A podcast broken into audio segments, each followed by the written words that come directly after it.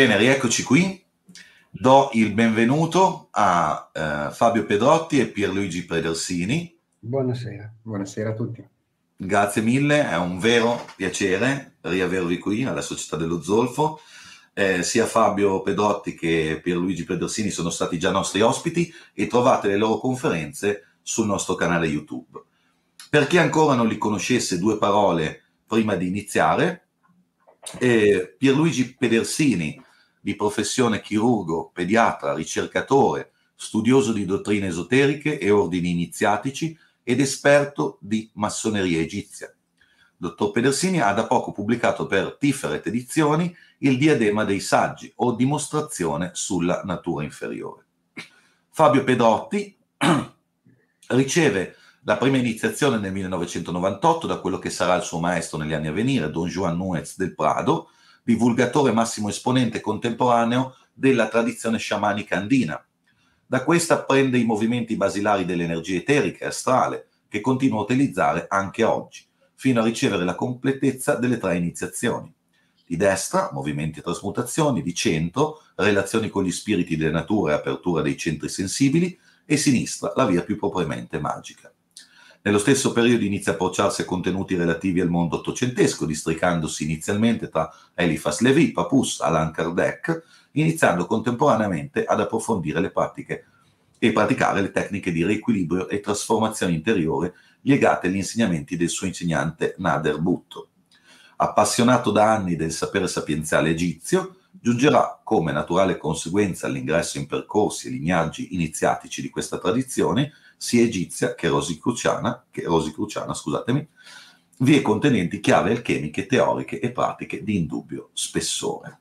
Quindi buonasera ancora a tutti e due i relatori di questa sera. E io direi di iniziare subito con le domande. Eh, intanto ricordo a tutti gli ascoltatori che si stanno ancora collegando che se avete delle domande potete scriverle in chat e le leggeremo come al solito in fondo al, alla trasmissione ai eh, nostri relatori. Allora, la prima domanda eh, la faccio a, a te Pierluigi e ti chiedo, quando compare la massoneria ermetica? Ma eh, se noi vogliamo fare un lungo passo indietro, ma veramente lungo, già nel manoscritto Cook, eh, databile intorno al 1400, leggiamo eh, che tutta la saggezza antediluviana eh, era scritta su due grandi colonne.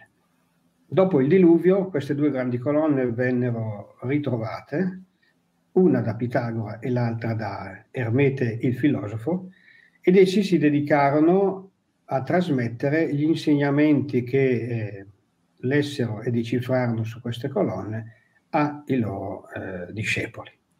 il manoscritto concorda eh, perfettamente con una tradizione egizia riportata da Manetone e lo stesso manoscritto Cook eh, la collega ad, ad, Ermete. È ovvio che queste due colonne o pilastri eh, possono corrispondere alle due colonne Iakin e Boaz, che sono quelle che sorreggono il tempio massonico e ne permettono l'ingresso.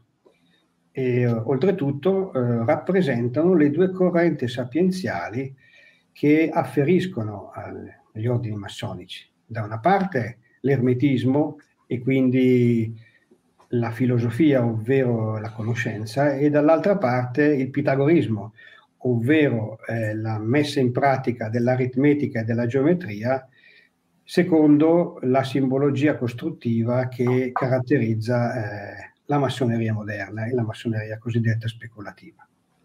Queste due colonne rappresentano anche eh, gli arti inferiori di quella che viene considerata la loggia madre, attraverso cui il neofita, il, l'iniziato, viene a vita, nasce attraverso la saggezza ermetica e attraverso il eh, sapere gnostico di Pitagora. Arrivando poi rapidamente all'epoca massonica, se noi consideriamo le eh, costituzioni di Roberts, Roberts eh, scrisse queste costituzioni prima delle costituzioni di Anderson nel 1722 rispetto al 1723 eh, quando furono pubblicate le costituzioni di Anderson e ehm, queste costituzioni eh, rappresentano eh, l'elaborazione degli antichi usi e costumi eh, dei costruttori delle cattedrali eh, medievali che vennero poi eh, elaborati e utilizzati in senso simbolico dalla massoneria moderna. In, questo, in queste costituzioni si fa specifica, ehm, si, si specifica appunto il ermete, quando si parla della storia eh, dei massoni. Ermete viene considerato nella genealogia massonica come figlio di Seme e nipote di Noè, che appunto trovò queste due colonne che noi abbiamo eh, citato prima, eh, le lesse, le, le decrittò e quindi insegnò agli uomini ciò che aveva imparato da questa colonna.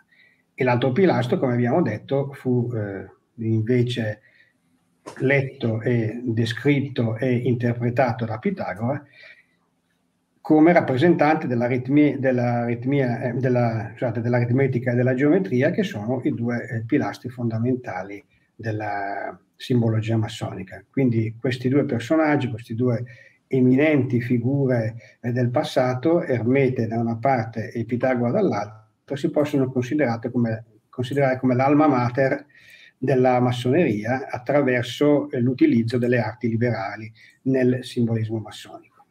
Ermete in realtà non viene citato nelle eh, costituzioni di Anderson, però rappresenta eh, in particolare eh, il greco Ermete Trismegisto, eh, che corrisponde poi all'egiziano eh, Tot, rappresenta una figura fondamentale all'interno della massoneria eh, che si sviluppa nel XVIII secolo nell'ambito sia dei corpi rituali che delle logge. Eh, possiamo ricordare il rito dei discepoli di Hermes, per esempio, o un rito ermetico di Avignone che non è eh, lo stesso di Don Perneti. E poi ancora la presenza di gradi eh, che fanno riferimento a Ermete, eh, che hanno nomi piuttosto fantasiosi come apprendista filosofo ermetico, interprete ermetico, gran cancelliere ermetico e così via. Sicuramente quindi sia Ermete Trismegisto, sia il corpus hermeticus, ermetico a lui attribuito e l'alchimia entrano nel XVIII secolo a piene mani dentro la, l'origine, all'interno dell'origine e dello sviluppo della, della massoneria. Non dimentichiamo che il termine vitriol, che è l'acronimo di visita interiore a terra rectificando in Venice cultum lapidem, ovvero visita l'interiore della terra, seguendo la retta via troverai la pietra occulta, la pietra nascosta, acronimo al quale eh, viene, viene, spesso eh, aggiunta eh, la, il suffisso um come V e M, quindi veram medicinam, ricordando che il termine ultimo, il fine ultimo dell'alchimia è il reperimento della pietra filosofale, che diventa anche l'elisir di lunga vita e la medicina universale, la panacea. Ecco, questo, questo termine eh, diventa un leitmotiv eh, onnipresente all'interno dei rituali massonici e anche all'interno dei rituali rosacrociani riferendosi chiaramente al termine alchemico dell'alchimia metallica che indica l'acido solforico o altri acidi forti che hanno un potere di corrodere qualsiasi pietra e quindi di provocare delle trasmutazioni eh, particolarmente eh, importanti. A questo punto eh, non mi sembra il caso di approfondire il discorso eh, ulteriormente perché ci vorrebbe veramente un, un'intera, un'intera, serata o un ciclo addirittura di, di lezioni, di, di, interventi, però eh, vorrei ricordare come eh, non dobbiamo stupirci quando lo stesso Chudi, nella sua Étoile flamboyante del 1766, eh, scrive che l'alchimia è l'albero essenziale eh, della massoneria. Oppure ancora Clavier de Plessis nel 1799 proclama l'origine alchemica delle società segrete, chiaramente riferendosi alla massoneria, citando le testuali parole. La medicina universale diede luogo nell'antichità più remota se si crede alla cronaca dei filosofi, ad associazioni formate da maestri che ne fecero la loro dottrina e la trasmisero ai loro discepoli. E ancora eh, non ci dobbiamo eh, stupire se Onesime Deleuze nel Diadema dei Saggi, eh, opera filosofica e alchemica pubblicata nel 1781 che ho recentemente eh, tradotto e, e, pubblicato, se eh, Onesime dice le testuali parole. Essi, eh, intendendo appunto i filosofi, e quindi gli adepti dell'arte della, della, ermetica, la consideravano un atto religioso e la occultavano sotto misteri sacri. Erano possessori della medicina universale che la conservavano sotto il segno di Arpocrate, cioè sotto il silenzio, in senso ermetico, e questa è la vera massoneria, di cui parlerò poi più avanti sommariamente.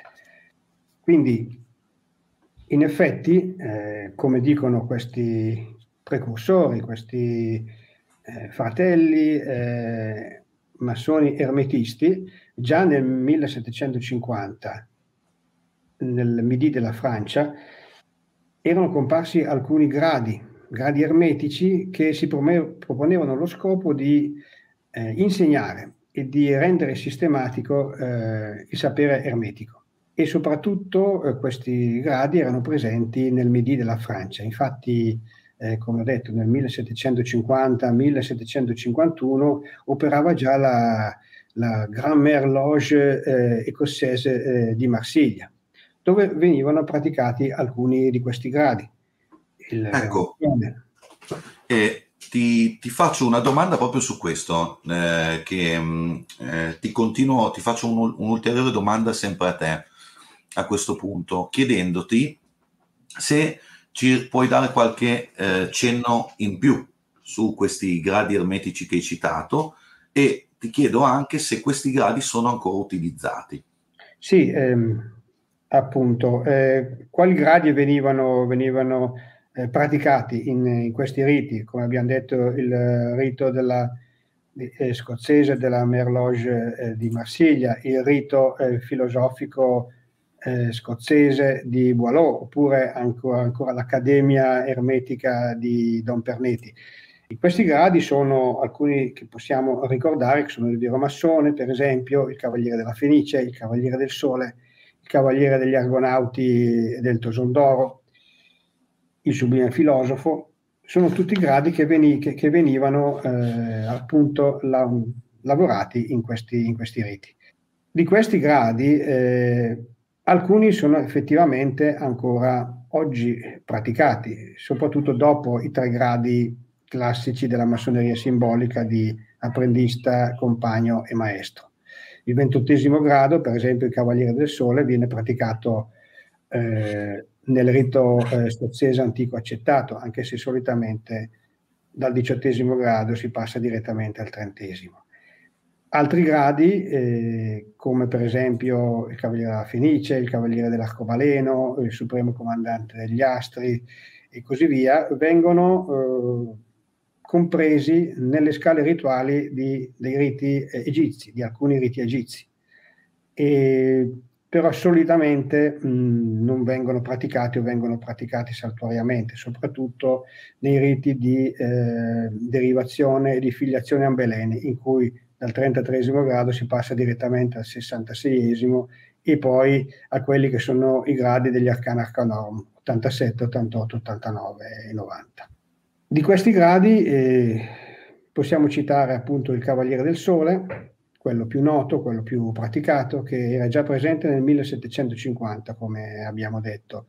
Eh, qualche autore si azzarda a considerare che la sua paternità eh, sia attribuita a Sudì oppure a Don Pernetti, ma in realtà così non è, perché eh, i loro sistemi eh, massonici, il sistema della stella fiammeggiante e gli illuminati di Avignone, l'Accademia dei, dei veri massoni, si sviluppano più tardi, si sviluppano verso il 1766 e soprattutto perché il mh, grado di perfetto iniziato egizio, il Cavaliere del Sole di Zudi, non ha niente a che vedere con il Cavaliere del Sole che noi conosciamo. eh, Zudi questo grado lo chiama solo semplicemente grado di adepto e lo considera solo di una qualche importanza, ma, ma niente più.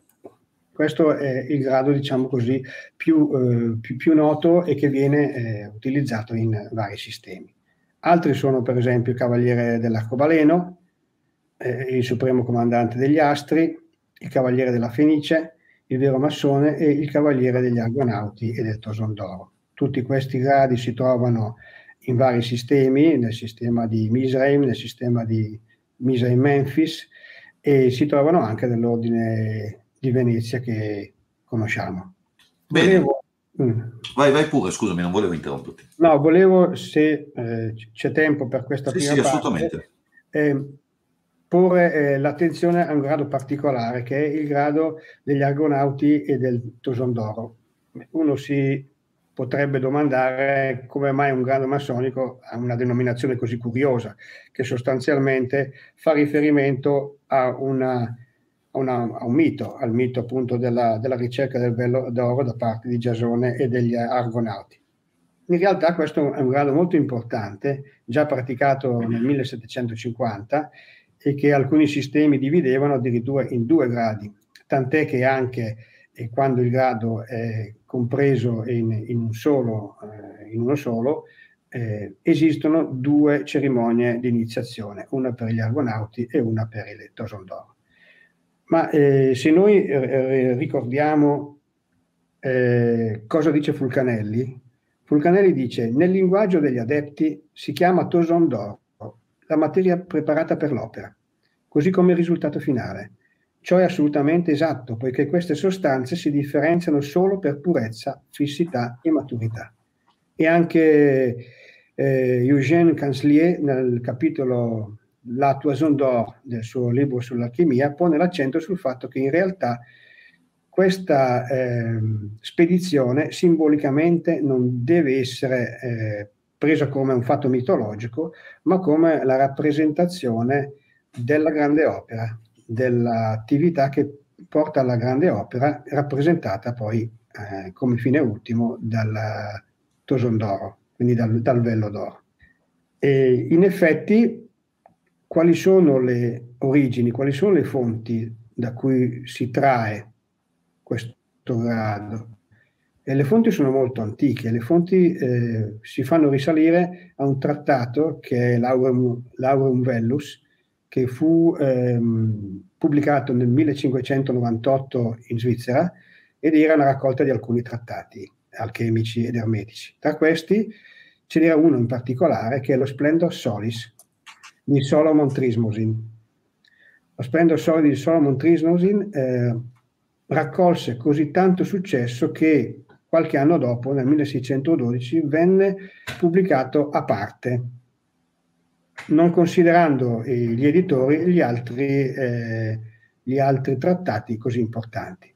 Ecco, eh, se noi vediamo ciò che viene raffigurato nel rituale, è esattamente quello che è raffigurato in questo libro muto, che è un libro di immagini meravigliose, e c'è un parallelo veramente interessante e veramente stretto tra il libro di Solomon Trismosin e questo grado.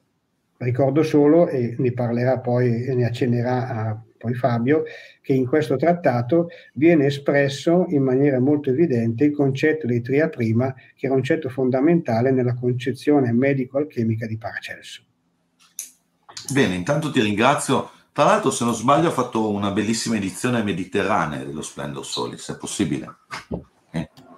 eh infatti mi ricordo che l'ho visto l'ultima fiera del libro. Esattamente questa, che è meravigliosa. Bellissima, sì. queste immagini che sono splendide, sono veramente, se potete vederle, sono veramente splendide. Sì, sì, bellissimo. Una, una che... e soprattutto anche un apparato critico veramente straordinario e veramente interessante. E vi consiglio di, di acquistarlo, di leggerlo perché ne vale veramente la pena. Se Mediterranea è in ascolto, che ogni tanto ci seguono, sa che può inviarne tranquillamente una copia a me, Fabio, che, che ben accetta. Bene, ti ringrazio per Luigi intanto per questa introduzione. Io saluto tutti voi che siete arrivati, che iniziate a essere tanti stasera e eh, vi ricordo che se avete delle domande da da fare i relatori, potete farlo in chat, potete già iniziare e le leggeremo alla fine. Ora passo a te, uh, Fabio, e ti chiedo, parto con questa domanda, ti chiedo se uh, parliamo di alchimia e massoneria stasera, squadra e compasso possono avere dei collegamenti con la filosofia uh, alchemica? Buonasera a tutti intanto, è sempre un piacere tornare qua sui vostri schermi, diciamo, eh, di fronte a questo pubblico. Dunque, allora, sì, sicuramente, sicuramente sono estremamente importanti anche come tipo di rappresentazione simbolica. Mm, quando noi prendiamo in mano un simbolo in generale, eh, è sempre bene partire dalla sua base di semplicità per riuscire ad entrare in profondità nel significato di questo simbolo. Eh, la squadra il compasso sono due tra i simboli in assoluto, tanto per cominciare, più conosciuti sicuramente dell'ambito massonico, tant'è che sono quelli che lo rappresentano praticamente nella maggioranza dei casi proprio in generale. Quali sono le connotazioni che noi possiamo vedere di questi, di questi due simboli? Allora, partiamo dal fatto che a livello simbolico uno rappresenta il volatile e l'altro rappresenta il fisso. Ricordiamoci la formula alchemica nella quale noi dobbiamo andare a fissare il volatile. Mm? Questo fissare il volatile cosa, cosa, ci, cosa, cosa, vuol dire, cosa rappresenta? Il volatile rappresenta tutto ciò che, è, eh, che appartiene alla, alla, dimensione spirituale, mentre il fisso invece rappresenta tutto ciò che, che appunto appartiene alla dimensione materica. Quindi abbiamo già come primo come prima impronta un'interpretazione che possiamo ritrovare all'interno del corpo stesso di questi due simboli. Qual è la prima cosa che si nota di un compasso? Se un bambino guardasse un compasso, l'occhio dell'iniziato deve diventare simile a quello del bambino. Nel momento in cui riusciamo a cogliere le qualità essenziali di un simbolo, vuol dire che ci siamo tolti tutta una serie di preconcetti, di pregiudizi davanti agli occhi di veli e lo stiamo vedendo semplicemente per quello che è qualcosa, cosa caratterizza un compasso nei confronti di una squadra? La sua possibilità di apertura. Il compasso lo possiamo aprire e ha quindi una gradazione variabile. Mm? Quindi può essere, oltre all'ovvia rappresentazione del fatto che il compasso è simbolo del cerchio, che appartiene appunto simbolicamente al mondo dello spirito, laddove invece il quadrato è il simbolo della materia per eccellenza, ma il primo aspetto che ci viene, che ci viene chiaro di fronte agli occhi è proprio questo. Cioè se noi prendiamo in mano un compasso, il compasso può essere aperto e richiuso. Mm? Siamo di fronte a qualcosa che è plasmabile, volatile. Mm? Quindi in qualche, modo, in qualche modo noi abbiamo di fronte a noi, iniziano ad arrivare dei commenti riguardo ai tria prima, ehm, abbiamo già di fronte a noi questa eh, rappresentazione emblematica. Dunque, in che modo vengono rappresentati questa squadra e questo compasso? Al di là del fatto che, appunto, ripeto, la squadra rappresenta un quadrato con i suoi angoli da 90 gradi, i suoi angoli retti, mentre il compasso non ha un angolo, va da 0 a 180 e può rappresentare la totalità proprio perché appunto riesce a manifestare la figura del cerchio. Il, in massoneria, eh, all'interno, dei, all'interno, dei, tre gradi del, del, diciamo della massoneria azzurra, quindi eh, prima dei, dei, gradi successivi dei vari riti, che possono essere quello scozzese, simbolico, di Miserame Memphis e via dicendo, ma il, il, il passaggio che vi è eh, di ordine e di funzionalità tra il compasso e la squadra è appunto sistemato all'interno dei tre gradi con la sovrapposizione della squadra sopra il compasso per quanto riguarda la parte ovviamente iniziale, diciamo il primo grado, un incrocio delle due per quanto riguarda al, al, al grado del compagno e il compasso che invece sovrasta la squadra all'interno del grado del maestro. È, questa è la simbologia con la quale tutti noi conosciamo la massoneria eh, quando vediamo una statua in giro, un edificio, qualche, qualche simbolo inciso da, maest- da maestri massoni eh, in giro per il mondo nelle varie opere architettoniche, appunto lo vediamo sempre rappresentato nel grado maest- del, della maestria, quindi con il compasso, quindi lo spirito, che sovrasta la materia, cioè la squadra. Questo perché? Perché in qualche modo nell'alchimia noi abbiamo questo, l'alchimia è un, è, una, è, un, è un, nome che noi abbiamo per una pratica che è eterna, mh? Mm? soprattutto per quello che riguarda l'alchimia interiore, l'alchimia diciamo spirituale in qualche modo, ehm, ha avuto tanti nomi nel mondo e nelle varie culture nei vari millenni. Quando noi parliamo di alchimia in questi ambiti, soprattutto in ambiti massonici, raramente si va a, ad avere anzi quasi mai potremmo dire, si va ad avere un collegamento che poi si ricollega alla materia alchemica eh, sia metallica che a quella della vegetabilia, per intenderci, sia alla spagiria sostanzialmente. Eh, quindi diciamo che rimane quasi sempre in ambito filosofico, ecco, l'alchimia in ambito massonico. Quindi a maggior ragione vediamo come questo simbolo, questa sovrapposizione appunto di eh, squadre compasso eh, ci vada a dare un, un'indicazione specifica, che lo spirito va a formare la materia e deve arrivare a informare la materia. Qual è la caratteristica che deve avere questa materia per poter ospitare la ricchezza e i mondi sconfinati dello spirito? Deve essere passata appunto, come accennava prima Pierluigi, da una, da una via diciamo retta, mh? Hm? deve, essere, eh, deve passare attraverso una forma di rettificazione, di pulizia. Quindi la materia si deve predisporre per accogliere lo spirito, laddove lo spirito non si predisporrà mai di fronte alla materia. È una questione gerarchica. La creazione avviene dallo spirito e discende grado per grado fino a entrare nelle profondità della materia, nelle sue radici. E quindi vi è proprio, già solamente se noi pensiamo a una cosmogonia, a qualsiasi tipo di creazione che troviamo in qualsiasi filosofia, noi vedremo che parte sempre tutto da un punto, che è il divino, e dal pensiero divino, emblema principale dello spirito, discendiamo gradualmente nei meandri della materia fino a illuminarla tutta quanta.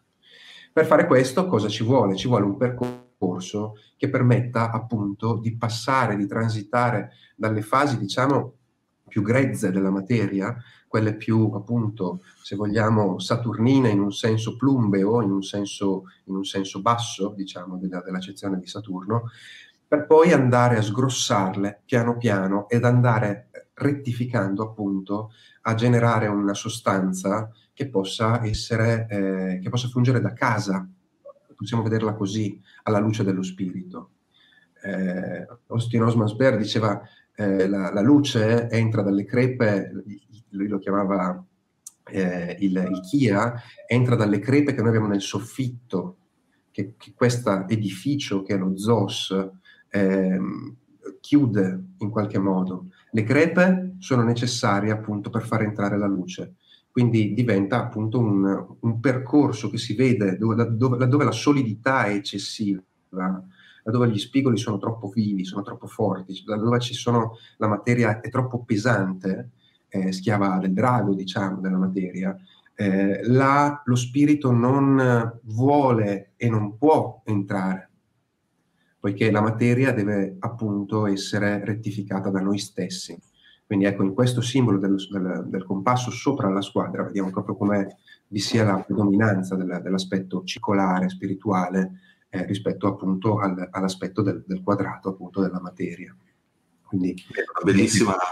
Vai, vai, vai, scusami, non volevo interrompere. Direi che è, è abbastanza, è, essere, risultano abbastanza chiari come simboli, probabilmente anche per questo, oltre a essere appunto caratteristici della, dell'attività muratoria, eh, quindi massonica, eh, ricordiamo che i massoni si chiamano massoni perché inizialmente eh, la parola era Freemason, quindi eh, liberi muratori che erano liberi appunto perché avevano le carte per poter girare per, tra le varie terre in qualche modo.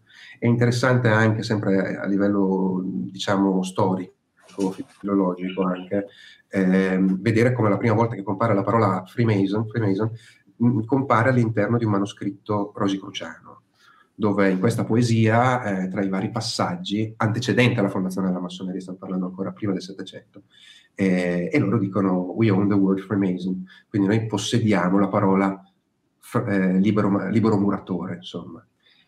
Cent'anni dopo vedremo come questa parola diventerà l'emblema appunto di tutta questa corrente sapienziale che in qualche modo si trasferisce in ambito muratorio e architettonico. Ecco. Bene, grazie mille. Intanto Fabio per questa spiegazione su questi due simboli eh, che siamo sempre soliti vedere e che sono stati collegati benissimo. Eh, ti faccio ancora una domanda anche a te, dato che hai parlato di rettificare più volte. Eh, una parola che ha citato prima Pierluigi, che insomma è sempre fonte di, di curiosità da parte delle persone. Ti chiedo se puoi parlarci un po' più approfonditamente dell'acronimo Vitriol. Certo. Allora, eh, Vitriol, Vitriol questa è, è, forse uno degli... Eccolo lì, esatto. Eh, questo è, è, uno dei, è, una delle iconografie legate al Vitriol in assoluto più famose e più complete sicuramente. Eh, comunque... Faccio da valletta. Grazie.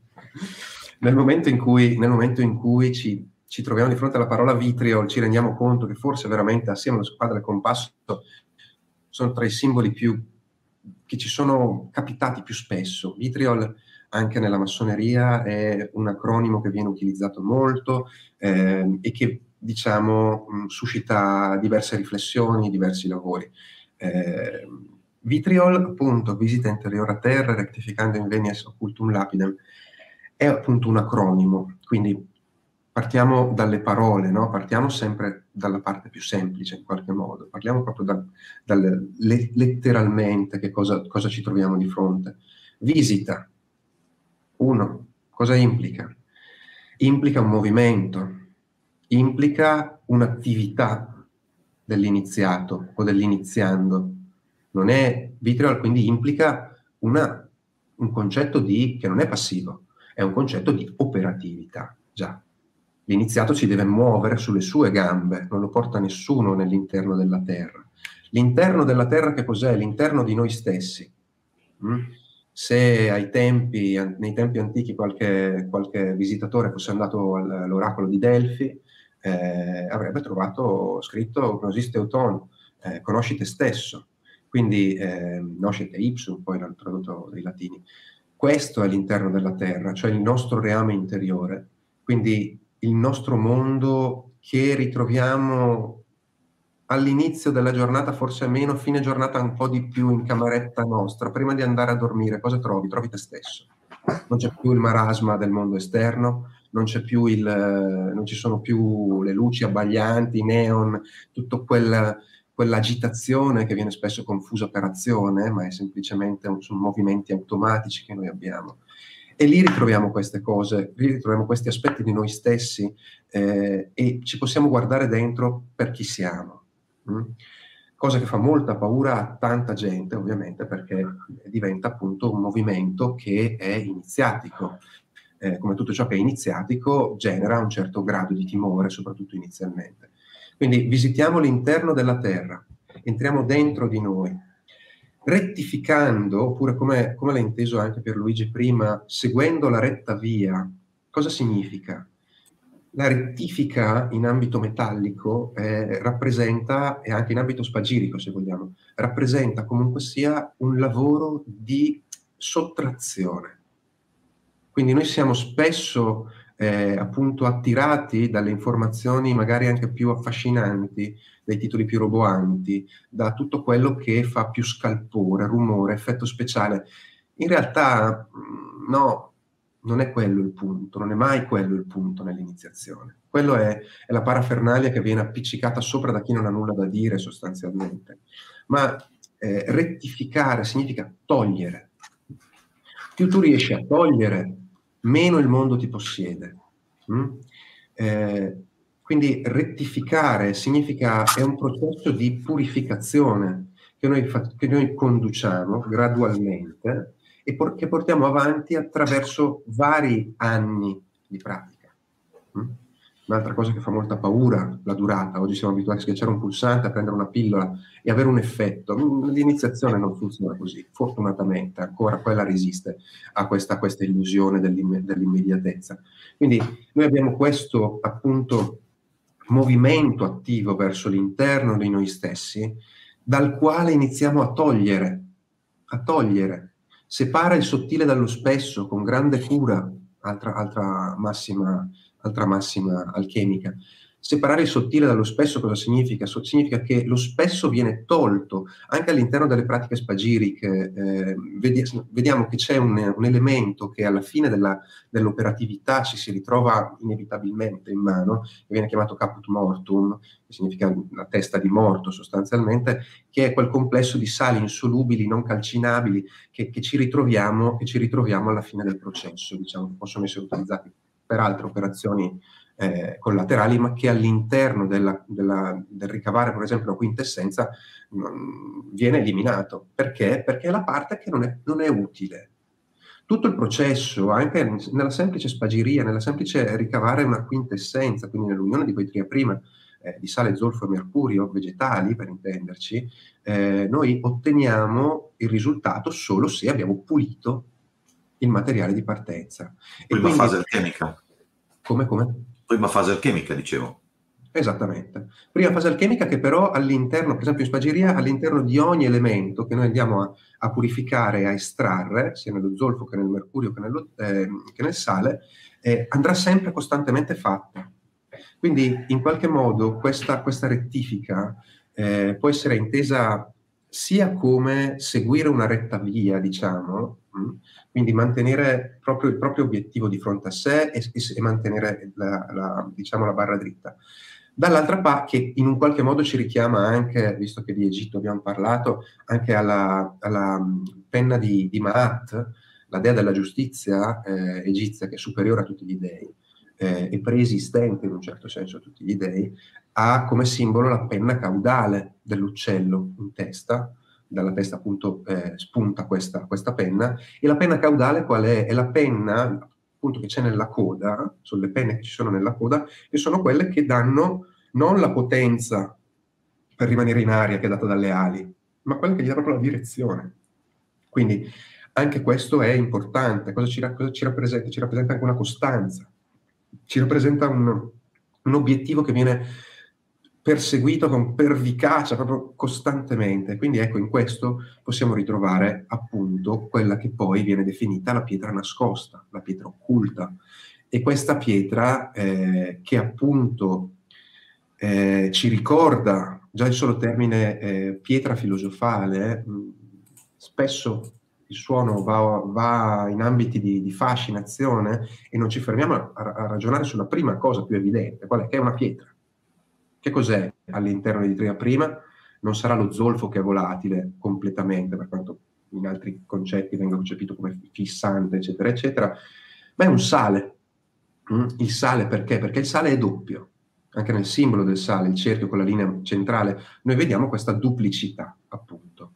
Eh, questa duplicità rappresenta appunto l'unione del Sole e della Luna, che in massoneria sappiamo essere altri simboli ed emblemi assolutamente fondamentali, tant'è che li troviamo alle spalle dello scranno del, del maestro venerabile. Quindi in questo acronimo noi ritroviamo appunto un viaggio, un viaggio attivo e eh, partecipativo e trasmutativo di noi stessi. Quindi l'iniziato, se, già semplicemente seguendo questo questo, questo concetto eh, può arrivare appunto a trovare la pietra, la, pietra, la pietra, occulta dentro di sé. Ricordiamoci anche un'altra cosa, eh, perché è così importante questo concetto del sale doppio come pietra finale? Perché comunque sia un altro dei detti forse più importanti che ci sono in alchimia, è proprio eh, tutti i contenuti che non possono essere versati in terra sono inutili. E questo ci dovrebbe accompagnare da mattina a sera nel nostro viaggio, tutti i giorni, costantemente. Se non lo puoi versare in terra è inutile. Quindi sale, quindi pietra, quindi sostanza, e lo posso versare in terra quando? Nel momento in cui posso portarlo al di fuori del tempio, nel mondo profano. Questo è fuori dal laboratorio, fuori dall'oratorio dell'alchimista, nel mondo profano. E lì ritroviamo le ultime due lettere dell'acronimo Veram Medicinam, proprio perché la, la, pietra filosofale, da che alchimia è alchimia, è sempre stata legata alla guarigione, non alla produzione dell'oro. La produzione dell'oro è un effetto collaterale della cosa, è una verifica, ma l'obiettivo è sempre stato la guarigione ed è sempre stata una guarigione di tipo gratuito che veniva offerta. Ok, ti ringrazio intanto. E passo di nuovo la parola a Pierluigi, tornerei su quello di cui discutevamo prima e vorrei iniziare a parlare, eh, continuare scusate, a parlare della simbologia. La domanda che, ho, che, ti volevo fare è questa: dove troviamo descritta la simbologia alchemica in, nei gradi, in questi gradi utilizzati, come hai detto, dopo i primi tre gradi della massoneria? Ma eh, ovviamente eh, questa simbologia si ritrova in quelli che sono i, i manuali, eh, nei, quindi nei segni, nei toccamenti, nelle parole di passo, nelle parole segrete. Però una menzione particolare, in questi gradi soprattutto, eh, dobbiamo eh, veramente darla al quadro o tappeto di loggia. Ma che cos'è un quadro o un tappeto di loggia? Eh, mi chiederete. Beh, il quadro, il tappeto di loggia è un oggetto um, particolare e raro. Su questi tappeti rappresent- sono rappresentati in modo organizzato gli strumenti eh, del lavoro massonico e soprattutto quegli strumenti che vengono utilizzati in quel particolare grado in cui eh, si lavora. Quindi sono forse eh, come una specie da considerare come una specie di vademecum o di un memento per eh, i, i, membri di quella loggia eh, mentre si apprestano a, ai loro lavori massonici. L'origine dei quadri di loggia è molto eh, enigmatica. I primi quadri di loggia eh, si ritrovano nella massoneria simbolica a partire dal 1740 circa. E di questi purtroppo eh, ne sono rimasti ben pochi esemplari. Eh, ancor meno eh, sono stati conservati quelli degli alti gradi. Eh, se ne ricorda qualche esemplare eh, a Perpignan, eh, per esempio, oppure anche, mh, mm, se non ricordo male, eh, a Mons in Belgio. Gli artefici di questi quadri di loggia su, ca- su cosa hanno basato il loro lavoro? In realtà attingono a tre grandi correnti di pensiero. La prima corrente è quella dell'eredità operativa, ovvero quindi all'interno del, di questi quadri di loggia venivano raffigurati i vari strumenti di, di lavoro operativo, squadra, compasso, regolo, livella e, e, e così via.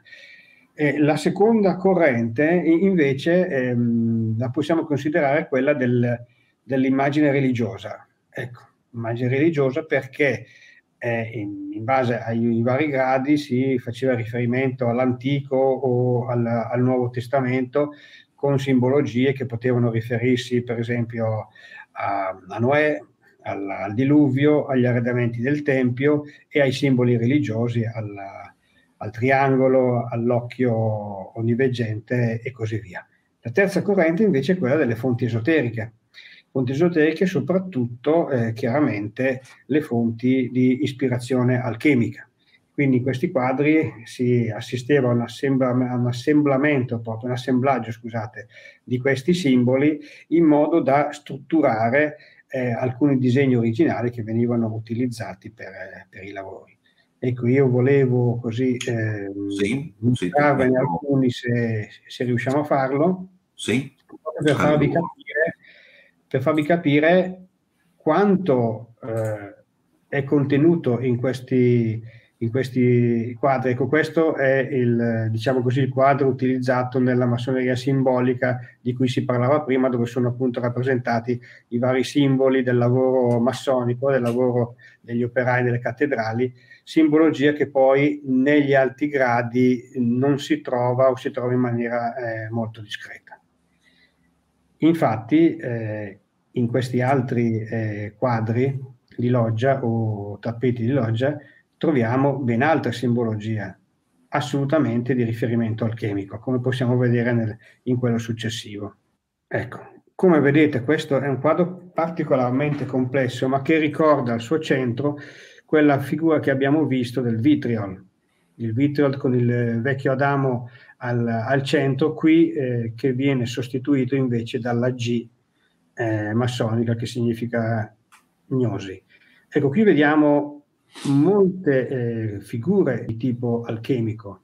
Eh, vediamo innanzitutto i pianeti, i pianeti che eh, rappresentano i sette colori principali nel loro stato originale, che appaiono durante il regime, quindi durante l'opera, l'opera alchemica. Vediamo anche eh, i sette cherubini, i sette cherubini che sono eh, mh, rappresentati con i loro nomi, i sette cherubini rappresentano i sette metalli, l'oro, l'argento, il rame, il ferro, il piombo, lo stagno e il mercurio che intervengono nel processo alchemico.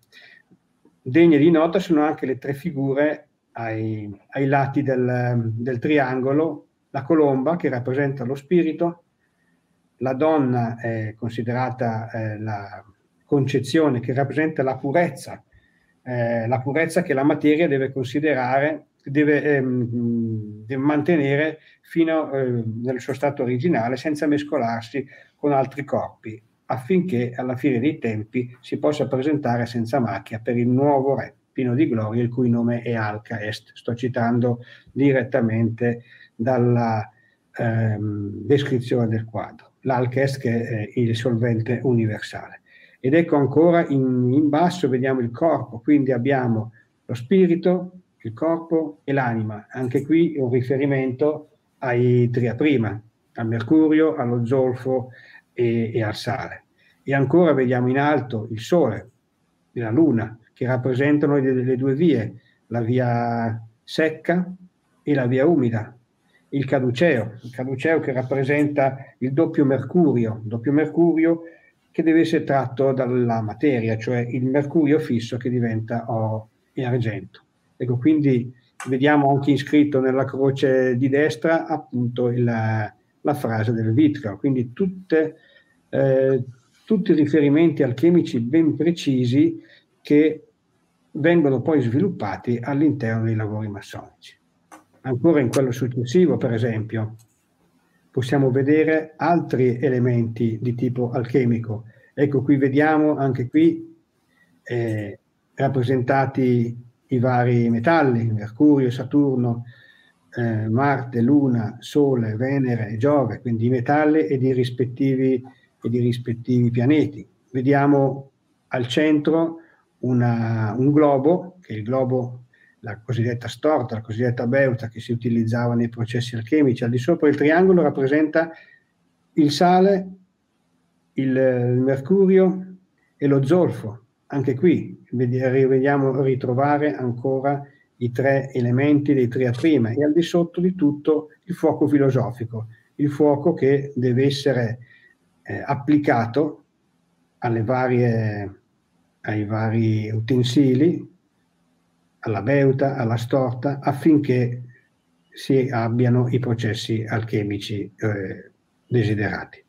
Ancora possiamo vedere in un altro quadro di loggia, più avanti, ecco qua, quindi vediamo anche qui una rappresentazione che non sembra magari di tipo, di tipo alchemico, ma in realtà, in realtà lo è perché ci sono il Sole, eh, la stella fiammeggiante e, e, la Luna, i tre astri che irradiano i loro, i loro raggi sulla Terra, sulla Terra dove si trova la pietra grezza, pietra grezza che in altri, in altri quadri rappresenta la pietra filosofare. E lo stesso Iram, lo stesso Iram che è il maestro, il maestro al quale fanno riferimento tutti i, i massoni. La Terra riceve questi raggi che rappresentano il fuoco vivificante che serve per il lavoro e per eh, il completamento dell'opera. E ancora, la materia, la materia prima rappresentata dalla pietra grezza, che è il seme dei sette metalli che si sviluppano per mezzo del fuoco celeste che viene irradiato dai, dagli astri. La tomba che vediamo in basso, che ricorda sempre il maestro Iram, rappresenta anche qui la materia prima, che può riprodursi soltanto dopo la putrefazione. Ed ancora possiamo vedere altri, altre simbologie alchemiche in altri, in altri quadri di loggia, come il successivo. Ecco, per esempio, questo è un quadro molto semplice, ma che cosa rappresenta? Rappresenta eh, il quadrato, rappresenta il simbolo allegorico di quattro elementi che intervengono nella creazione del mondo e quindi anche nell'opera. Il cerchio rappresenta l'unione perfetta di questi, di questi elementi che concorre alla stessa creazione, alla stessa opera. E il triangolo invece cosa ricorda? Il primo motore. Ecco qui un, un riferimento, eh, se vogliamo, religioso. Il grande tetragrammaton è l'alfa e l'omega, il tutto in uno e l'uno nel tutto. La pietra grezza all'interno del triangolo è, mm, recita il rituale, una parte di questo tutto e può comunicare la sua virtù ad altre mille parti. Questa pietra, questa pietra non è la pietra grezza, ma è la pietra filosofale. Ai lati i quattro putti, i quattro venti, che rappresentano lo spirito dell'Altissimo che si diffonde dappertutto e porta nel suo seno, rappresentato dal triangolo, la pietra divina, la pietra filosofale. Ricordo che eh, la fenice simbolicamente rappresenta l'oro rosso, come il corvo rappresenta l'opera al nero e il cigno l'opera al bianco. E ancora più avanti, un quadro mh, molto complesso ma molto interessante. Qui vediamo tutti gli strumenti della grande opera, vediamo eh, il triangolo luminoso, ecco il triangolo luminoso rappresenta Dio, rappresenta Dio, il triangolo rappresenta anche i famosi tre principi che abbiamo già visto, la miscela dei tre elementi, terra, aria, fuoco, zolfo, mercurio, sale. I cerchi vediamo anche qui rappresentati allo stesso modo i pianeti e lo zodiaco. Vediamo rappresentati gli strumenti che servono per il lavoro alchemico. Quindi abbiamo i gradi del fuoco, in basso abbiamo il fuoco filosofico, come abbiamo visto prima. Le due torri rappresentano i due fornelli, il fornello della via umida e il fornello della via secca, per esempio. E il tubo, per esempio, che vediamo sull'estrema destra, è quello che ci permette di individuare i gradi che devono essere dati alla materia, che sono tre. Ricordo solo che eh, le, le, due torri che sono qui rappresentate e che rappresentano la via secca e la via umida, la via umida è in rapporto con la Luna. L'operazione principale è la soluzione, quindi il solve, attraverso gli elementi dell'aria e dell'acqua. L'acqua infatti è umida e fredda e l'aria invece è umida e calda. L'altra via, la via secca, invece è in rapporto con il Sole e l'operazione principale è il coagula attraverso gli elementi terra e fuoco. La terra è secca e fredda, mentre ricordiamo che il fuoco è secco e umido.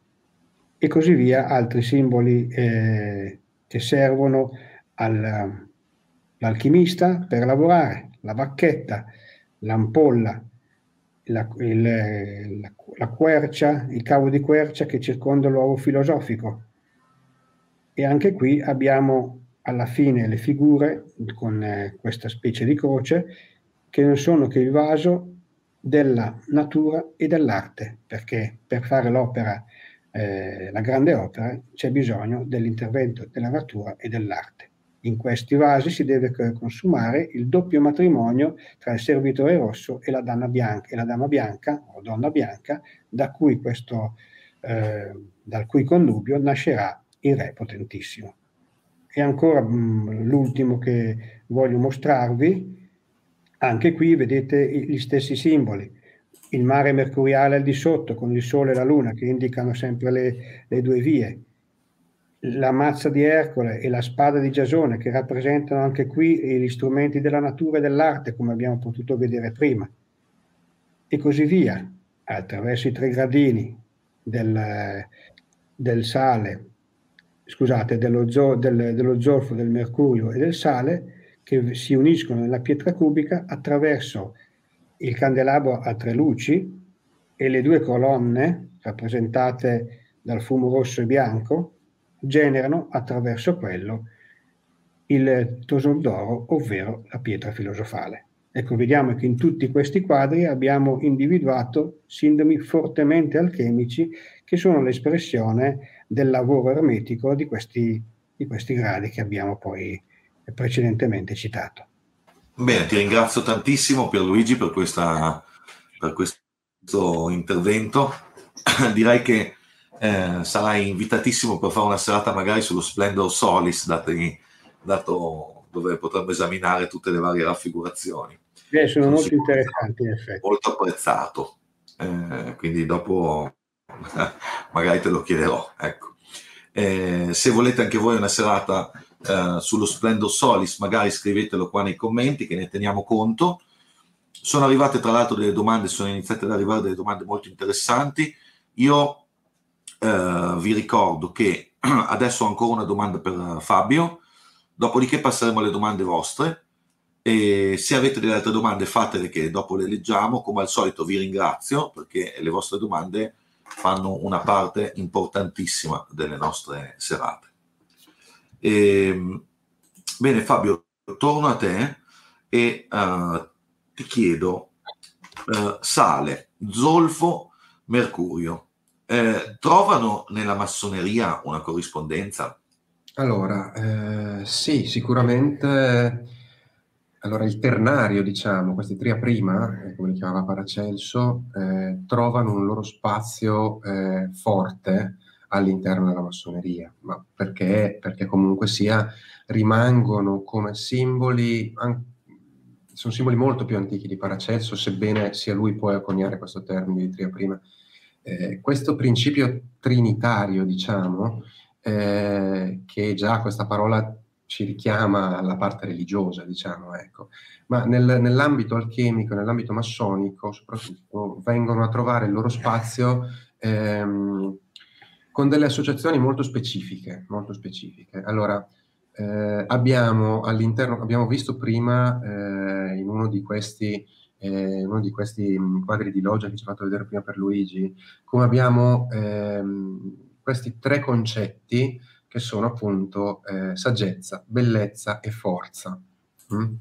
rappresentati da diverse divinità greche all'interno della massoneria ordinaria eh, e ovviamente invece associati a eh, divinità egizie all'interno del, delle parti invece di riti egizi, eh, come appunto il rito di Venezia che a cui accennava prima e anche Misra e Memphis, eccetera, eccetera.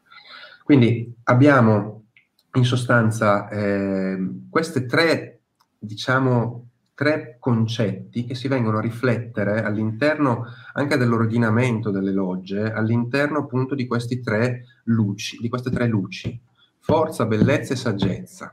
Mm? In Egitto troviamo un'esatta controparte di, questo, di questi tre concetti, adesso andremo a fare le associazioni anche alchemiche, perché per la saggezza eh, siamo legati all'ambito sulfureo? Mm? quindi siamo legati all'ambito, direbbe Steiner, eh, direbbero di Rosa Croce anche, sono quasi sinonimi le due cose, eh, direbbe pensiero, il mondo del pensiero.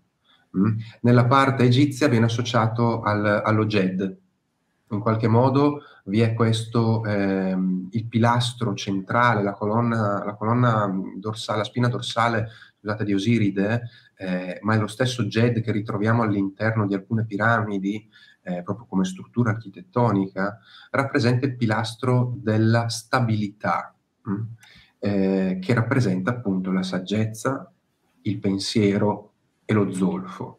Mh? Mm a livello logistico vengono, e quindi simbolico, vengono attribuiti alla figura del venerabile all'interno delle logge. Poi abbiamo le altre due luci, la luce della bellezza e la luce della forza. Ecco, qua c'è da fare un piccolo, una piccola disambiguazione perché ehm, purtroppo eh, per ragioni storiche eh, vengono utilizzate in maniera errata all'interno della maggior parte dei riti massonici. Nel momento in cui la forza viene attribuita al, al pilastro dell'apprendista sostanzialmente e la bellezza a quello del compagno, perché eh, appunto c'è un, c'è un, problema proprio. Questo nacque ai tempi, diciamo, se non sbaglio, durante la rivoluzione francese, eh, perché ci furono delle incursioni nelle logge, non mi ricordo se la rivoluzione francese poco prima, poco dopo. Okay. Eh, comunque sì, ci furono delle incursioni all'interno delle logge perché non era ben vista la massoneria, soprattutto in quel periodo lì, dopo la rivoluzione francese era anche temuta, diciamo, eh, e eh, quindi invertirono, eh, invertirono appunto queste luci eh, all'interno delle logge perché eh, fosse evidente chi non conosceva questo, diciamo, questo scambio appunto, no? non era un vero iniziato. Purtroppo nel tempo rimase quindi oggi trovo la maggior parte, la maggior parte, poi non so, diciamo le più grosse sicuramente, sicuramente il Grande Oriente d'Italia, eh, credo anche l'Alam, ma non, non, sono sicuro, non vorrei dire di una, qualcosa, che, qualcosa di sbagliato. Comunque sì, diciamo che è molto diffusa questa inversione delle due luci. che è un problema ritualisticamente parlando enorme a mio avviso, però comunque sia, insomma, è, è ancora mantenuto così. La forza, diciamo, è abbinata in maniera corretta invece alla figura del compagno. Eh, il compagno è colui che utilizza la forza per raggiungere, appunto, eh, perché crede con la forza di raggiungere l'iniziazione, quindi le parole sacre, eccetera, eccetera, le parole di passo, e viene associata in Egitto eh, alla, invece al was. Il was è quel bastone eh, che gli, quasi tutti gli dei portano in mano, che ha sopra una testa leggermente setiforme. Mm, eh, questa, è come in qualche modo la potenza era pertinente a, ehm, a Set, in qualche modo, e a Horus. Set e Horus che di fronte l'uno all'altro si equilibravano nel Semataui, che è quel nodo che entrambi tiravano intorno al palo centrale della creazione e quindi che riuscivano a mantenere questo equilibrio di potenza, appunto, luminosa e di tenebra costantemente in maniera tale che vi fosse un, un percorso che ci portava avanti. Anche nel, nel mito di Osiris ricordiamo che alla fine Iside libererà Set dopo che viene vinto, perché serve. Quindi abbiamo questo pilastro della forza, diciamo, che è associato in questo caso quindi al sale. Perché al sale? Il rosicrucianesimo ci insegna che eh, il sale è associato alla volontà. Alla volontà perché? Perché la volontà è ciò che ci permette di concretizzare le cose. Senza la volontà, senza la forza, senza la potenza della volontà, eh, è tutta un'illusione, non, non, non c'è nessun percorso possibile. L'ultimo elemento che rimane in gioco è quello appunto invece della bellezza, che è associato invece al mercurio. È questa, è questa parte, diciamo, che e alla malta che unisce i mattoni, eh, che rappresenta anche la, la, la, fraternità in qualche modo, no? quindi tutta una parte che infatti il rosacrucianesimo ci ricollega al sentire. All'interno del eh, il sentire che cos'è? È ciò che ci mantiene vivi, è ciò che ci rende esseri umani. Senza il sentire eh, vi è solamente spazio per la rigidità, la tirannia, non, non, non c'è spazio per niente che sia prettamente della dimensione umana. E infatti nel, nell'antico Egitto, la culla di, sapienziale forse per eccellenza da un certo punto di vista, ritroviamo appunto il simbolo dell'Ankh, quindi la croce alzata, quindi abbiamo il, questa croce che richiama molto tra le altre cose il simbolo di Venere, quindi eh, veniva chiamata Neferet, eh, quindi bellezza, che poi ritroveremo anche in qualche modo associabile al Tiferet eh, cabalistico poi. No? E, ecco, quindi in questa, in questa terna eh, noi vediamo proprio come vi siano questi, eh, questi tre pilastri, queste tre luci che all'interno anche proprio del, della parte, diciamo, ritualistica, non solamente alla parte del, della simbologia, ma anche all'interno del rito, sono incarnati da tre figure, dal venerabile e dai due sorveglianti. Quindi eh, è proprio essenziale, tutta la struttura eh, ternaria, diciamo, è essenziale da comprendere nella sua struttura se vogliamo eh, avere una comprensione anche solo, diciamo, superficiale di quello che può, che può, accadere anche all'interno di una loggia e di quello che può accadere all'interno degli arambicchi. Eh, quindi mh, è importante come parallelismo e eh, nuovamente in un qualche modo vi è di nuovo questo ternario, questa è una visione verticale diciamo del Tempio, dove vediamo un triangolo con una punta rivolta verso oriente, eh, eh, del, dove siede appunto il venerabile. Se noi invece da questa visione dall'alto, diciamo verticalizzata, passiamo a una visione orizzontale, frontale, guardiamo il Tempio da fuori, da, dal di fuori, e noi vediamo comunque sia questa, di nuovo questa trinità, di nuovo questo sistema ternario nelle due colonne che rappresentano due principi eh, ben specifici, come spiegava prima, eh, come spiegava prima Pierluigi, la via secca e la via umida, ma possono anche rappresentare altro. Hm? Eh, nel momento in cui la via secca possiamo associarla allo zolfo e la via umida possiamo associarla invece al principio salino, perché l'acqua salata eh, ci sono una serie di ragioni per, questo, per questa associazione qua. Eh, dall'altra parte ritroviamo invece quel principio alcolico, etilico, che è quello appunto del mercurio. Ricordiamo che il mercurio in estrazione vegetale è un alcol e il mercurio in natura, nella natura vegetale è uguale, sostiene, si sostiene, è uguale per tutti i vegetali, sebbene ci siano varie scuole di, di pensiero e non condivida pienamente questo concetto. Quindi abbiamo di nuovo queste due colonne e al centro l'iniziato l'iniziato ermetico che cosa teneva in mano? Il caduceo. Guardiamo qualsiasi rappresentazione dell'iniziato ermetico, cosa, con, cosa contengono suone? Contiene il caduceo. Sul caduceo cosa ci sono? Ci sono le due forze, il serpente bianco e il serpente nero che si incrociano. Mm?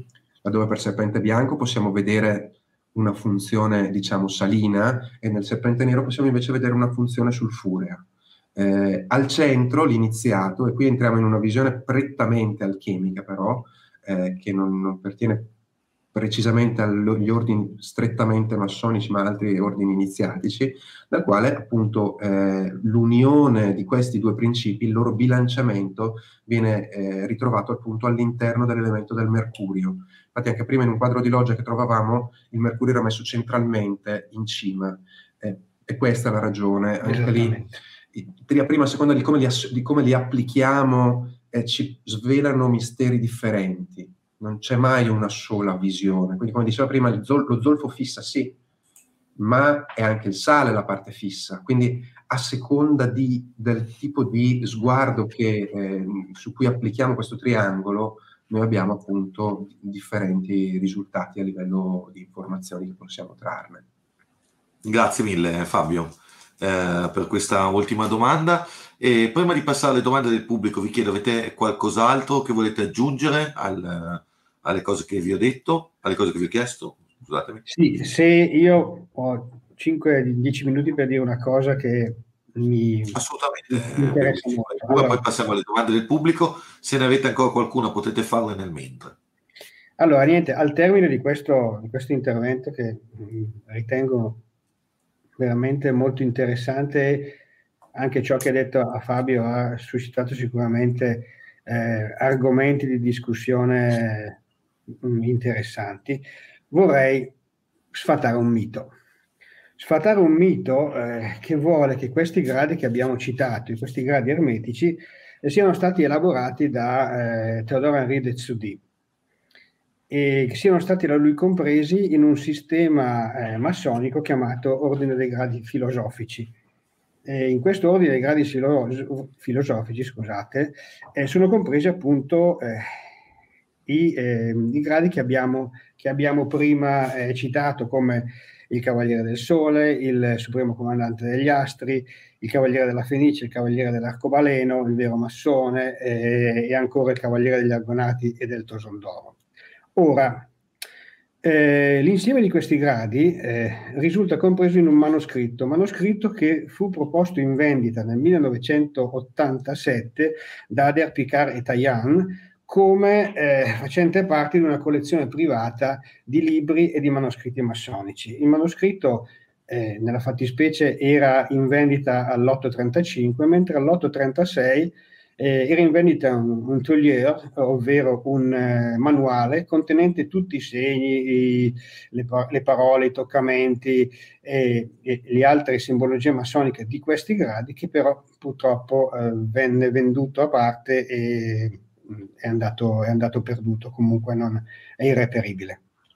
Ora, il, il mito eh, dell'attribuzione di questi gradi a Zudi è nato quando a Arma Artis in, eh, in un eh, anno imprecidato ha, ha eh, diciamo così, eh, pubblicato questo libro, Tous les rituels alchimiques du Baron Zdi, in 150 eh, copie numerate, questa è la 132, e l'anonimo curatore eh, attribuì la paternità a Zudi semplicemente dal fatto che in questo, eh, in questo manoscritto, ecco vedete qui qualche, qualche parte, vedete come è scritto, una scrittura molto fine, molto fitta.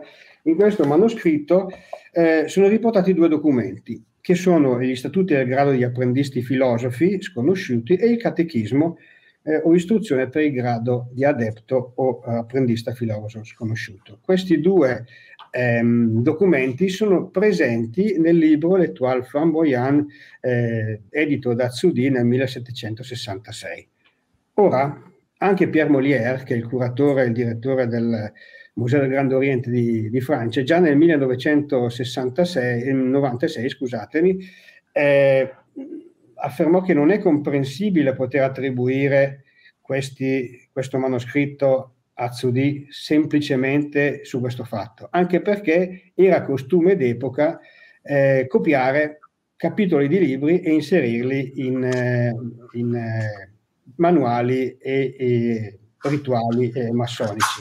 Ne è la prova che nello stesso manoscritto viene compreso una sorta di vademecum chiamato istruzioni per fare la grande opera. Ecco, queste istruzioni non sono che la maldestra copiatura di questo libro, che è la rivelazione della eh, parole cachée par la sagesse des anciens.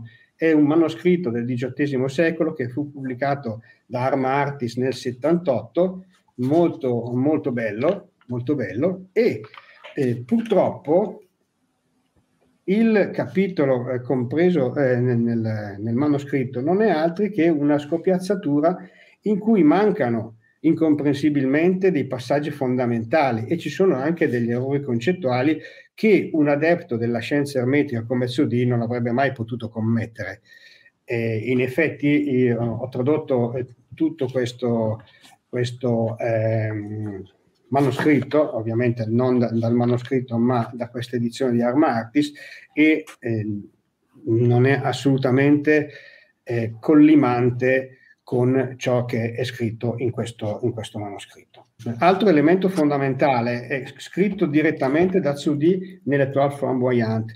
Quando cita Cavaliere del Sole, Cavaliere dell'Occidente, Arco Reale, Fenice e li, e li definisce mercanzia e dice per quale destino una droga così dannosa stimola un traffico così prodigioso. Ora è, risulta molto curioso che Zudi possa eh, inserire in un suo manoscritto gradi che considera una droga eh, così dannosa.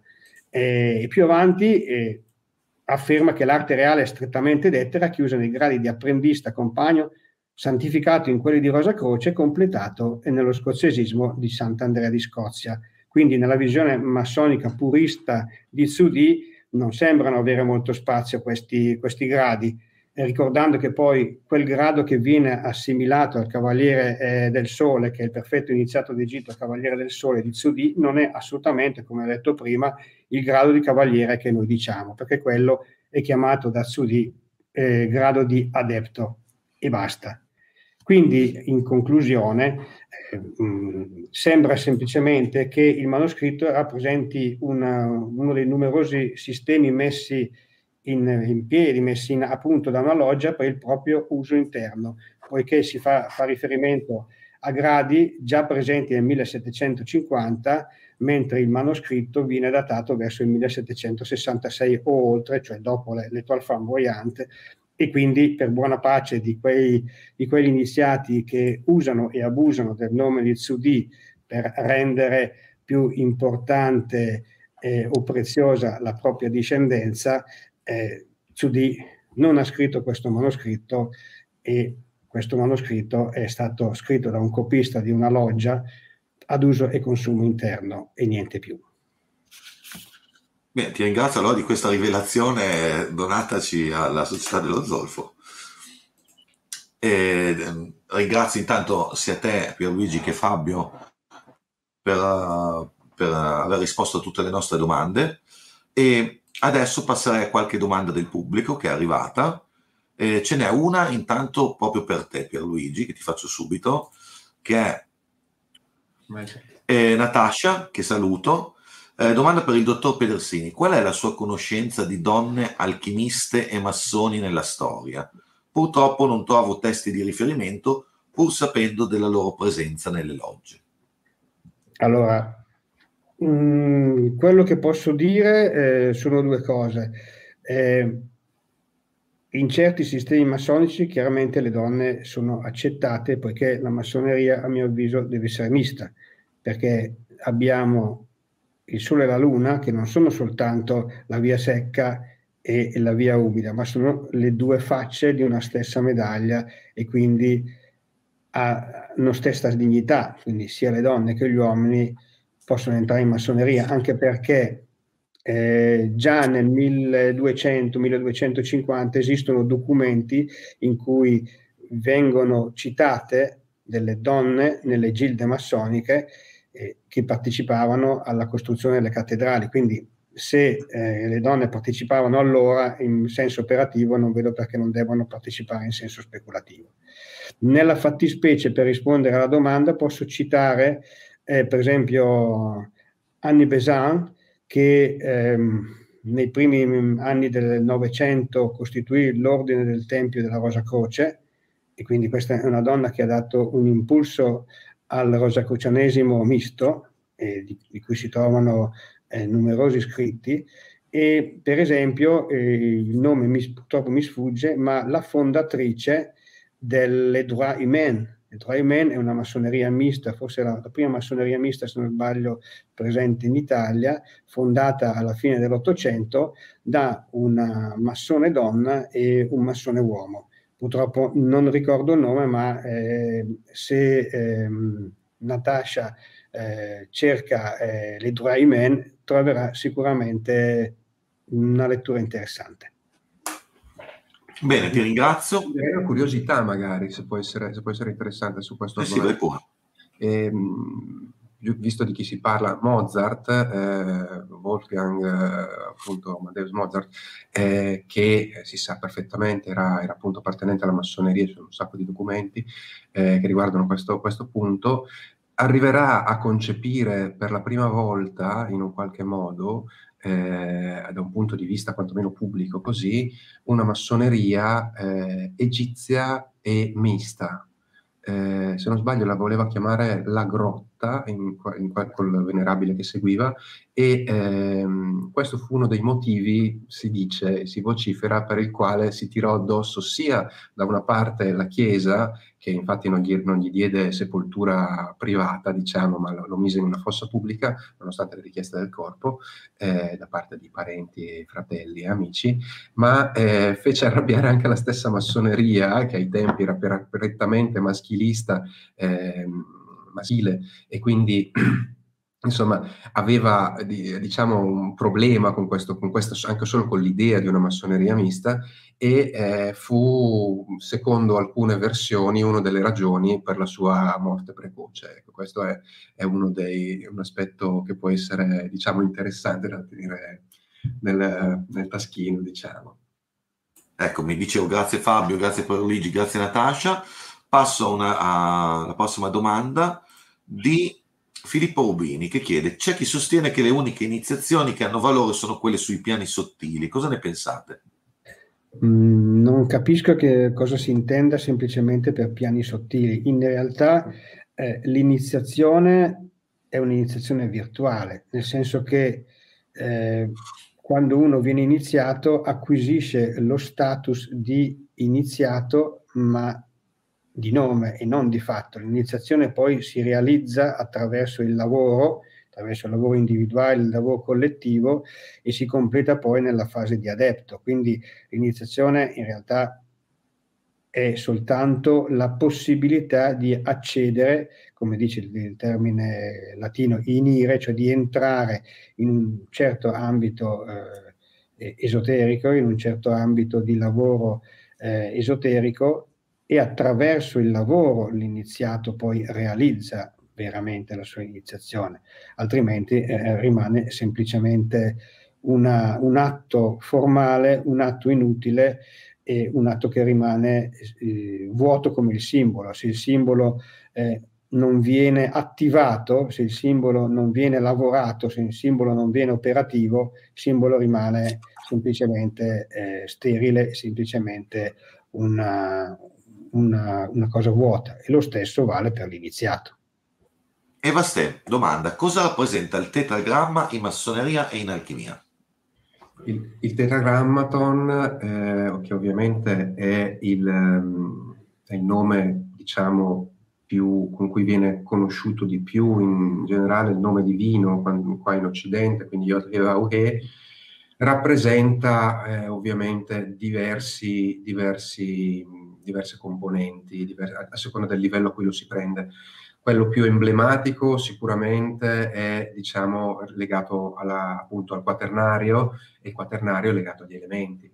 Quindi siamo legati appunto, siamo all'interno del mondo elementale in qualche modo, ma eh, altrettanto è un percorso che in qualche modo porta dalla creazione fino ad arrivare alla materia manifestata, quindi partendo dal punto dello iod, dal punto di luce, discendendo attraverso la E, la Vau e l'ulteriore E. In qualche modo la E è un elemento di natura, mentre la iod invece è un principio prettamente divino.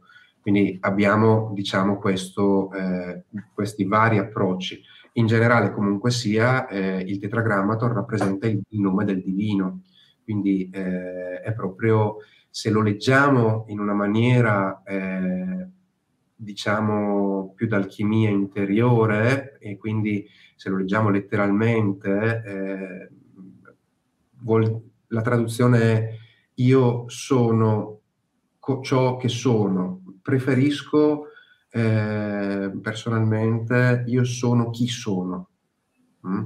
o io sono colui che è. Quindi in qualche modo è una dichiarazione eh, all'interno della quale faccio riflettere un attimo su questo punto qua, eh, giusto per dare un input veloce. Eh, quando si dice nel Vangelo di Giovanni, per esempio, eh, il verbo era, presso, era Dio ed il verbo era, era presso Dio, cos'è il verbo? quale può essere un verbo divino, quale può essere il primo verbo che, che c'è, se non essere. Mm? Io sono io, io sono colui che sono, io sono ciò che sono, eh, è una manifestazione di esistenza, è una dichiarazione di esistenza, lungi poi dal diventare poi la figura che può essere, mm, diciamo, presa da un punto di vista o da un altro, quella di Yahweh, diciamo che eh, quindi è più strettamente biblica e si lega più ad altri ambiti, diciamo, ma Vauhe comunque sia viene mantenuto anche proprio in questa accezione sacra che è, ehm, è la frase per eccellenza. Io sono chi sono, io sono, io sono io in qualche modo, io sono ciò che è, in qualche modo è anche un'identificazione fra la materia prima divina, ricordiamo che in alchimia eh, già la figura divina in qualche modo viene concepita come rivestita da un primo velo di materia. La, la materia prima, la prima materia è, è, già costituita da un primo velo di materia che nel momento in cui si rimanifesta, eh, questo è più che altro un sapere di stampo rosicruciano, ma nel momento in cui si manifesta il divino e entra all'interno del flusso dell'afflato della creazione, per poter divenire quello che chiamavano anche anima mundi in qualche modo, no? questa prima sostanza, si deve già ehm, sostanzializzare, scusate il neologismo, però comunque deve diventare già sostanza e quindi non è più assoluto già come era un passo prima eh, nei, nella tradizione diciamo indiana vediamo che ci sono i Manvantara, i Pralaya, quindi queste epoche di di manifestazione e poi di pausa in qualche modo, no? in, poi di sonno. Ecco, in questa fase di sonno la materia prima viene riassorbita nella, nel, nella parte non manifesta? Mm, in cui rimane solo la legge. Da quel momento in poi, nel momento in cui scende nella materia, già sarà, già sarà materia e già quindi potrà parlare, già potrà parlare di un io che si manifesta nel mondo, in, due, in questa doppia E. Quindi è, è tanto, vuol dire tanto il tetragrammaton. Grazie Fabio, grazie Vastè. Allora, Francesco Perrone che mi ha preceduto chiede come è possibile studiare e praticare alchimia senza alcuna iniziazione formale e dunque a quali fonti attingere? E dice poi al di là del corso online che gli avrei invece consigliato eh, per iniziare ad approcciare, ma fregato. Bah, allora, dunque, eh, l'alchimia e l'iniziazione sono due cose tecnicamente che possiamo vedere come separate, possiamo vederle anche come un'unica via, diciamo, unitaria, però diciamo che sono due aspetti separati. L'alchimia, a seconda di che tipo di alchimia stiamo parlando, nel senso che comunque sia, ripeto, c'è quella vegetale, c'è quella metallica, quella metallica è, è un di una difficoltà, di una complessità di applicazione che se non, non, non, è neanche una questione di iniziazione formale, è una questione come mai un maestro che c'è al laboratorio ma che l'ha fatto e che non è esploso insieme al suo laboratorio, pochi sono, immagino, al giorno d'oggi peraltro, eh, o se no proprio me la sconsiglierei già anche perché me- più della metà degli alchimisti, penso, nella storia si sono avvelenati con i fumi tossici. Quindi, eh, o sono morti in esplosione. O sono morti in esplosione, altrettanto, altrettanto probabile. Ricordiamoci che ogni tipo di mh, mm, calcinazione, eh, quindi quando portiamo al bianco, diciamo, la, la parte salina che rimane, eh, evapora, manda fuori dei vapori tossici mortali, letali, quindi già ci sono delle conoscenze da possedere per quegli ambiti, per quegli ambiti specifici. Quindi o sei un chimico o già sconsigliere un metallurgico, peraltro, chimico metallurgico, o proprio, ma proprio no, la parte metallica. Quindi mh, da questo punto di vista io mi sentirei di consigliare altri tipi di testi e altri tipi di approcci alchemici che possono essere o quello vegetale, appunto, di cui appunto nel corso si, si parla, eh, oppure quello interiore, di cui abbiamo parlato nella, quello spirituale, di cui abbiamo parlato già nel, nella, prima, nella, prima, parte del corso.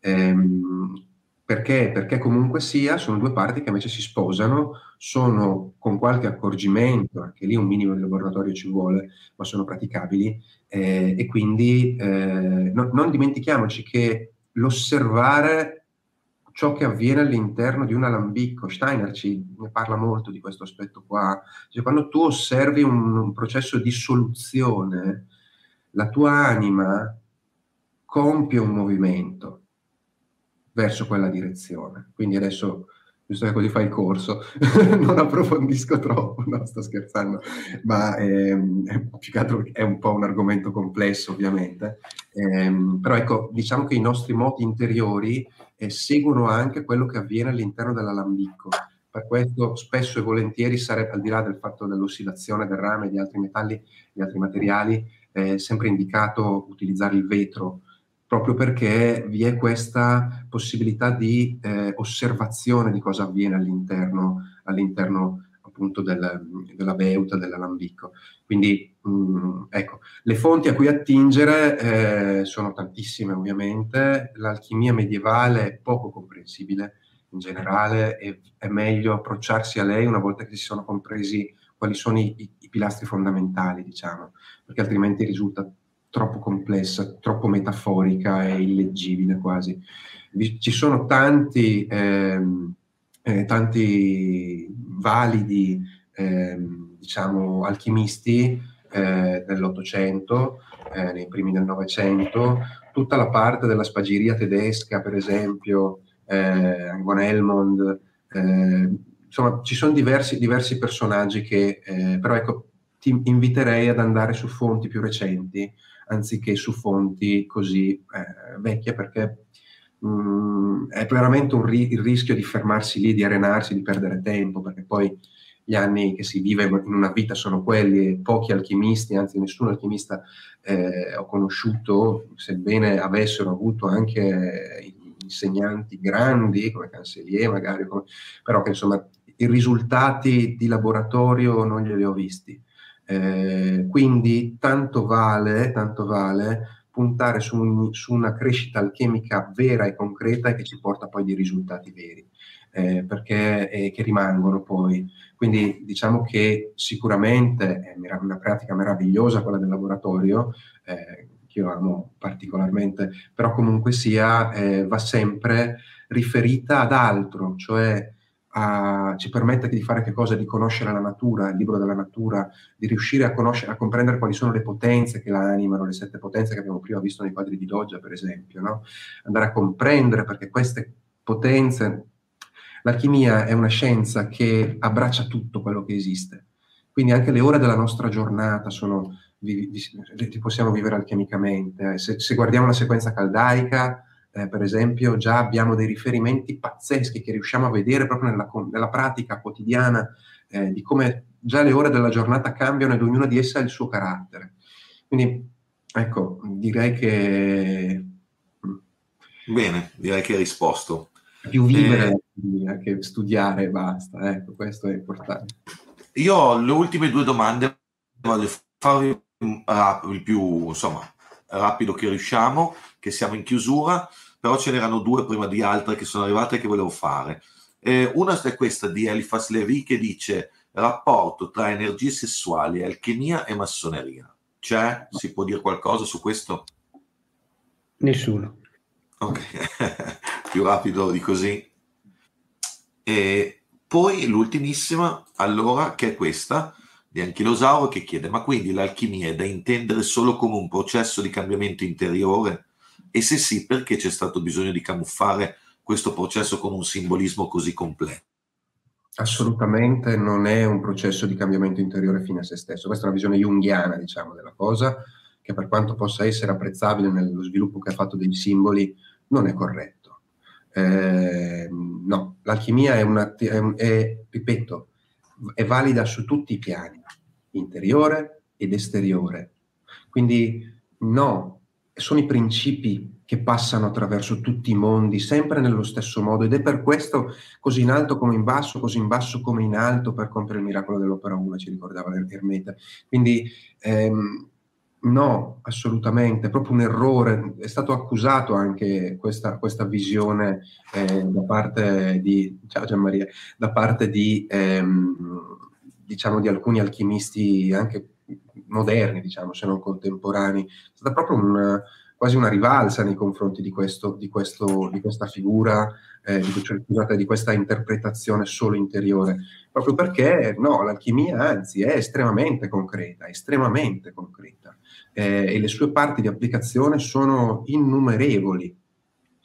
Poi ehm, è ovvio che essendo così vasta come materia, chi non conosce la parte tecnica di uno specifico segmento alchemico eh, può pensare che sia semplicemente simbolico, eh, ma così non è, così assolutamente non è. Il laboratorio esiste, il laboratorio produce un sacco di, eh, di anche di rimedi, poi non sono medico, quindi quello, non mi occupo di quello, ma eh, tanti medici si sono affidati ampiamente all'alchimia per la produzione di tutta una serie di anche preparati spagirici che sono incredibili. La stessa medicina antroposofica passa eh, ampiamente attraverso preparati spagirici ed alchemici, e in quel caso anche metallici, eh?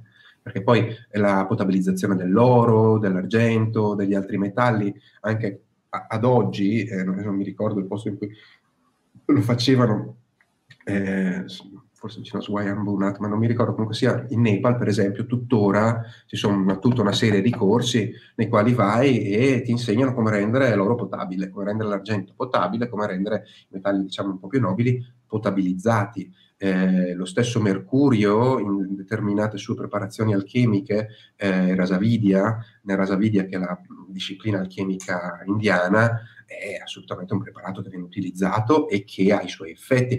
Quindi no, mm, l'alchimia è, abbraccia tutti i mondi dell'esistente, così in alto come in basso, ed è per questo che eh, l'ermetismo è così ancorato alla, all'alchimia, proprio perché è appunto una disciplina di tipo superiore. Bene. Allora, Fabio, io ti ringrazio tantissimo a nome di tutta la società dello Zolfo e ringrazio anche tantissimo te Pierluigi per la serata di questa sera che direi illuminante. E, ehm, colgo l'occasione anche per ringraziare tutti voi che ci avete seguito, che eravate tantissimi e soprattutto grazie per le domande che avete fatto perché come al solito la cosa di cui siamo più fieri con la società dello Zolfo sono proprio le persone che ci seguono, che riescono a fare una parte importante delle serate con le interessanti domande che fate. Quindi grazie. Eh, le puntate diciamo sono comuni, sono fatte sia da noi che da voi. Eh, io vi ricordo che Fabio il 25 di eh, maggio inizierà il corso 2 di alchimia. Se siete interessati, ci sono ancora alcuni posti, scrivete alla società dello zolfo chiocciolagmail.com. Se volete vedere il primo corso, andate su Vimeo, scrivete la società dello zolfo e trovate alcuni corsi caricati. Inoltre, Pierluigi, purtroppo ti tocca essere rinvitato, perché quando abbiamo parlato di Splendor Solis, un sacco di persone qui hanno detto che vogliono una serata sullo Splendor Solis, è dato, è dato come sono andate diciamo, le descrizioni dei quadri che hai mostrato, direi che ti tocca. Sì, avremmo potuto soffermarci di più, ma il tempo è tiranno e quindi ne, ne riparleremo sicuramente, anche perché eh, sono argomenti che è bene approfondire. Noi siamo stati volutamente molto, molto rapidi, molto informativi, ma eh, anche poco pro- profondi, perché chiaramente... Eh, abbiamo fatto quello che potevamo, dai, diciamo, in, abbiamo, che potevamo, abbiamo lanciato un messaggio e speriamo che questo messaggio sia stato raccolto e possa fruttificare nel tempo. Questo è Guarda, la cosa, ti posso dire che c'è un sacco di persone che ci dicono Ah, scusami che non mi sentivi. Ti posso dire che ci sono un sacco di persone che ci dicono che riguardano più di una volta uh, le, le, puntate e che si appuntano anche diversi nomi di libri che sono stati citati, eccetera. Quindi, insomma, questa è sicuramente una di quelle puntate, da giudicare dal, dalla quantità di bibliografia che è stata citata. Ci fa molto piacere. Bene, allora grazie ancora e a presto a tutti voi. Buona serata e grazie di tutto.